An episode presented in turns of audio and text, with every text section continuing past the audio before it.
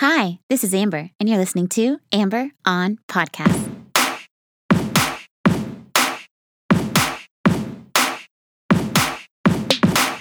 Hi, hi, hi. Hi, welcome to episode number 19 of Amber on Podcast. Thank you so much for joining me today. I have a brand new podcast to cover with you today, and I'm super stoked about it. I love discovering new cool things. That's the best thing that can happen to me is when I discover something new, someone cool, something that's awesome that I can learn from and that I can in turn share with you guys. And I found that in a new podcast. It's fairly new. They've only had they have less than 100 episodes. And when I say they, I have to leave it very vague because they actually don't even really reveal themselves as to who the host is, who the producers are. I'm not sure. I haven't figured it out yet. So maybe you guys can help me out. But the show is called Millionaire interviews. And it is great. It's exactly how it sounds in that he's interviewing millionaires. And unlike a lot of the other interview podcasts that I listen to and the ones that I share with you guys, he's not overly hype. This isn't a big ego stroke. You know, nothing against the interview podcasts that I listen to, but stylistically, they're all the same. They all act really excited to see their guests. They already have their lists and their questions prepared. They're like overly prepared. They're super prepared. They're ready for anything and they're just showering the person with compliments and they're taking them through every turn and they're they're you know waiting on their every breath and and it's just really it's an engaged podcast, but you can tell that the person is already impressed by the guest before they even start the show.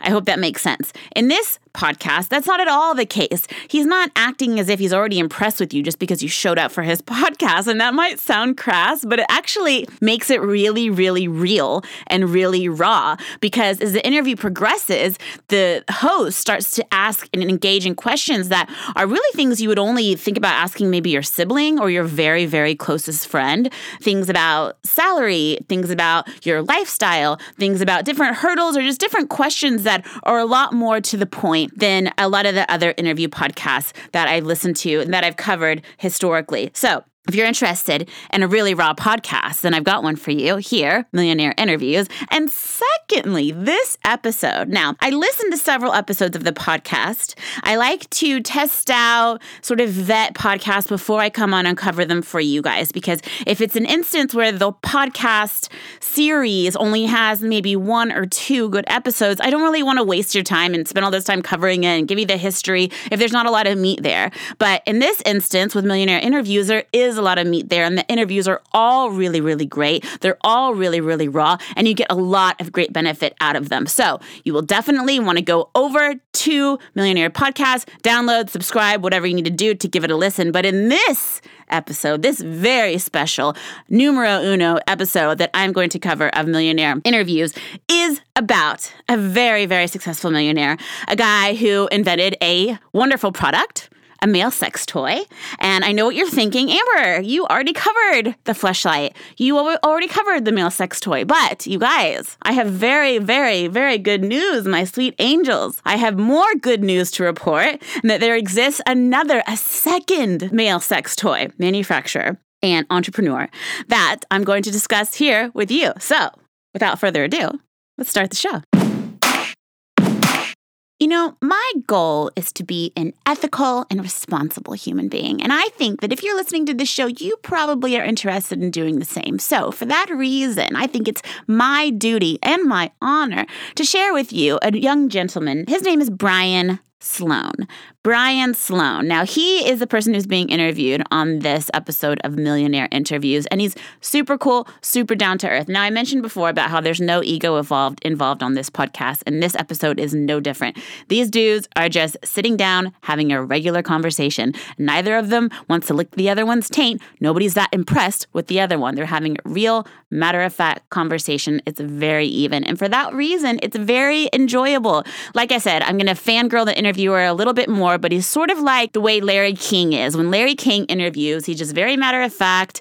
It's not about offending or not. It's just, you know, it's not a lot of emotion in it. We're just asking questions here. We're getting to know each other. And I have, and I want real information to deliver to the listeners or the viewers. And this is no different, except for the interviewer actually prepared. Little history on Brian Sloan, who's being interviewed, who is the inventor of the male sex toy. Brian Sloan, he originally went to law school like so many of the entrepreneurs that I study and cover on this show. He went to law school and then eventually he decided that law school wasn't for him. Why did he decide law school wasn't for him, like so many other entrepreneurs? Well, he decides that it's not for him because he sees how much work is involved and what the payoff is. He's like, I'm not going to really break the bank, you know, make millions and millions of dollars being a lawyer. That happens to be his interest. He wants to make a lot of money and he wants to have great success. And he thinks it's going to be pigeonholed, going to be working way too hard for not big enough of a payoff by being a lawyer. He's like, you have to run your brain on full capacity 100% at all times. And lawyers do really, really, really hard work.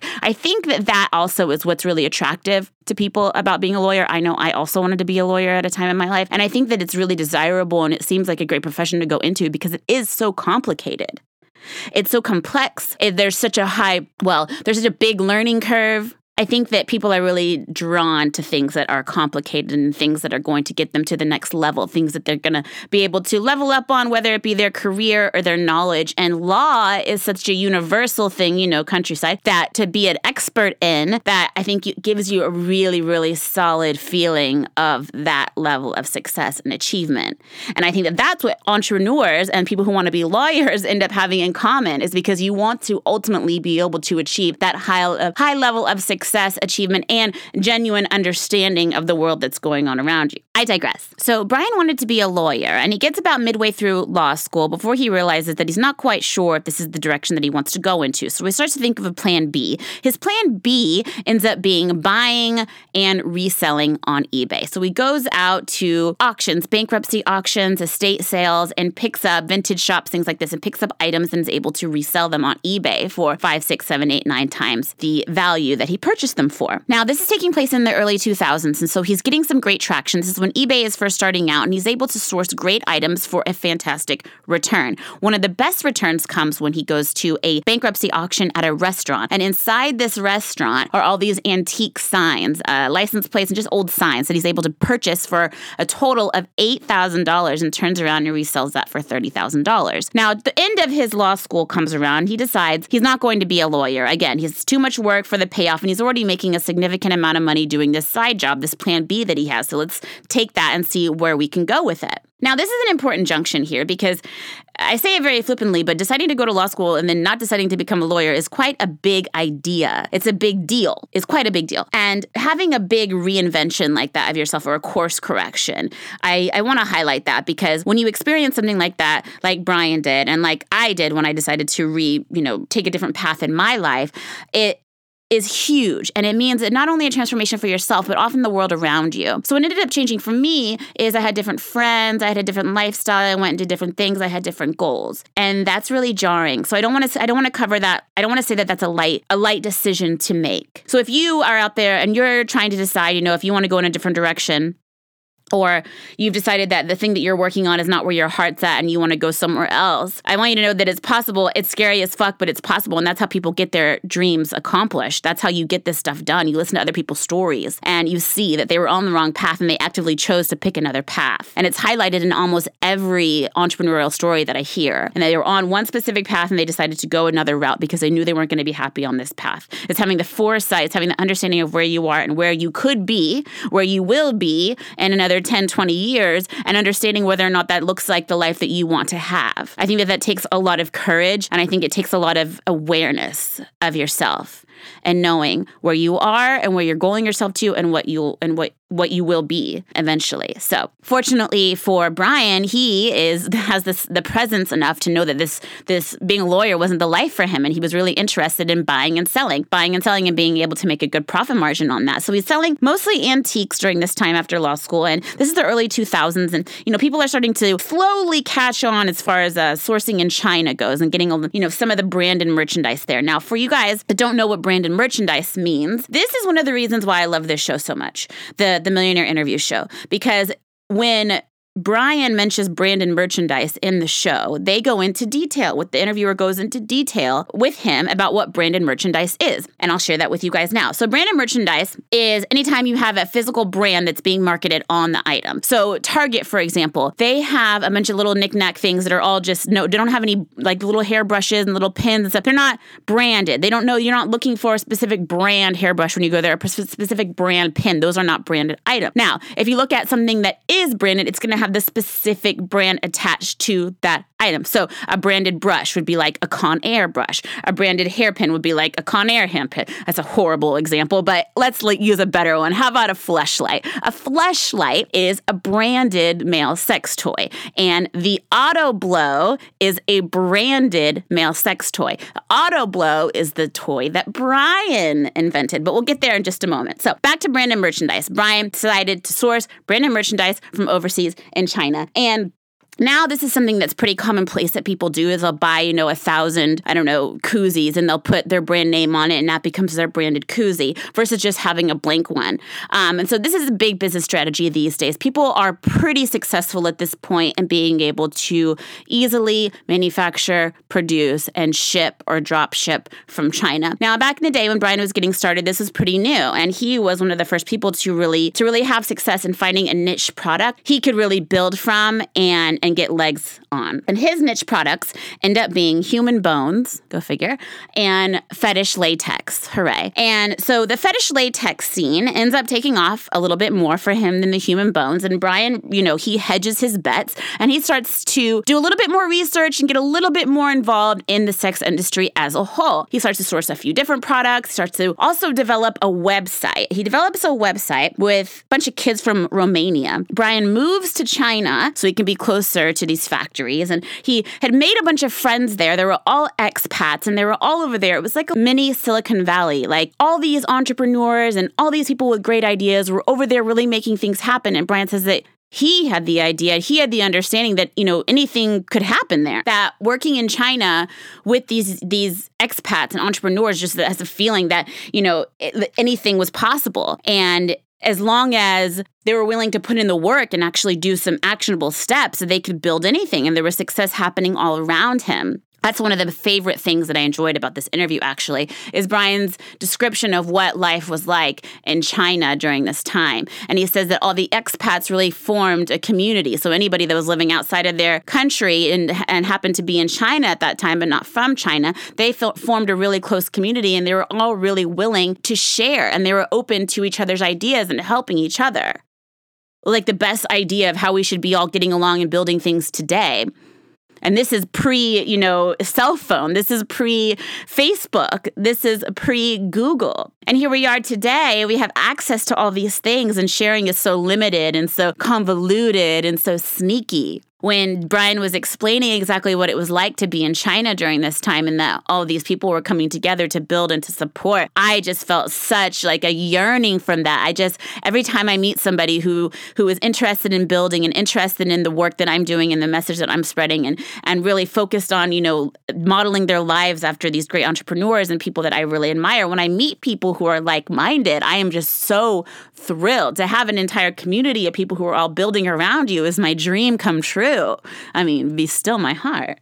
So it makes all the more sense that he would be so inspired to continue to grow this business because he's surrounded by like minded people, not just people who are doing the same thing he's doing. He has other friends that are, you know, in the hospitality industry or, you know, some friends that own cafes or whatever it is they're doing. They're all doing different things, but he has the time, the inspiration, the dedication to develop a new idea. And what is this new idea? Well, after doing some exploration, some research in the sex industry, he comes across the auto blow. And it's under a different name at that point, but still the auto blow. And it's a automatic blowjob machine for men to masturbate with. And you know me, I love anything having to do with sex, but especially a automatic blowjob machine. I mean, hello, off day. So he finds this automatic blowjob machine, but it needs some help. Like it's not really the best thing. It definitely needs some improvements. Okay, so he doesn't have money to find a, a manufacturer and put all these improvements for all these R and D for all this R and D to figure out how to get this automatic blowjob machine to actually work properly. So what does he do? He starts an Indiegogo campaign. He makes a clever fucking video. He jumps on Indiegogo. He's like, look, I want to make this blowjob machine. I need $40,000 in order to get this thing made, and then everybody could buy a blowjob machine. Right, exactly. So he's a success, of course. He raises over $300,000 to produce a better version of the Auto Blow, and that becomes the Auto Blow 2. It's a love story, guys. Just say yes. And I must say, what a beautiful example of business building. You just take a broken blowjob machine, you remake it, and boom, you're a success. Something like that, anyway. One of the key things that I love about this show are the the points that he brings up about business specifically. And I say business specifically in that Brian's business, Brian Sloan, the inventor, let's call him reinventor, redesigner of the Auto Blow 2, he ran into some problems, of course, when he's creating a machine that people are going to stick their dick into. And so he goes through some of those issues, and two of which I want to highlight now. Number one is something that people do not talk about, people do not consider, people do not understand, and that is Chinese New Year. If you're doing anything overseas, um, if you're doing any production overseas, Chinese New Year is going to take a big dent out of your, a big chunk out of your production schedule. And people need to be aware of this. You need to look up what Chinese New Year is. You need to understand what happens, what happens to the country during that time, and what happens to the workers. January, February, you're going to lose about a month of work, okay? Chinese New Year, everything shuts down for about six weeks. It changes time every year. Somewhere in between January and February, usually around about there, but not every, not the same time every year. Something you need to plan for, you need to plan ahead, you need to get your orders in way before the holiday starts because you have to allot time for it to ship and, and be in the port and